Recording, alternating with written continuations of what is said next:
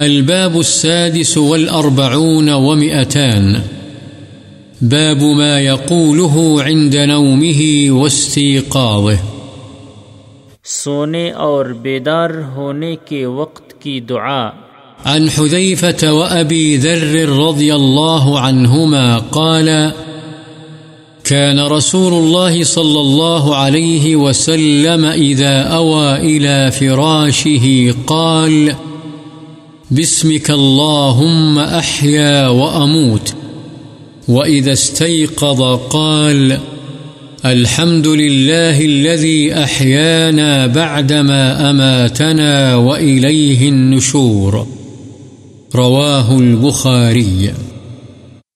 حضرت حذیفہ اور حضرت ابو ذر رضی اللہ عنہما سے روایت ہے کہ رسول اللہ صلی اللہ علیہ وسلم جب اپنے بستر پر استراحت فرما ہوتے تو یہ دعا پڑھتے تھے، بسمک اللہم اموت و احیا یعنی تیرے نام سے اے اللہ میں مرتا اور زندہ ہوتا ہوں۔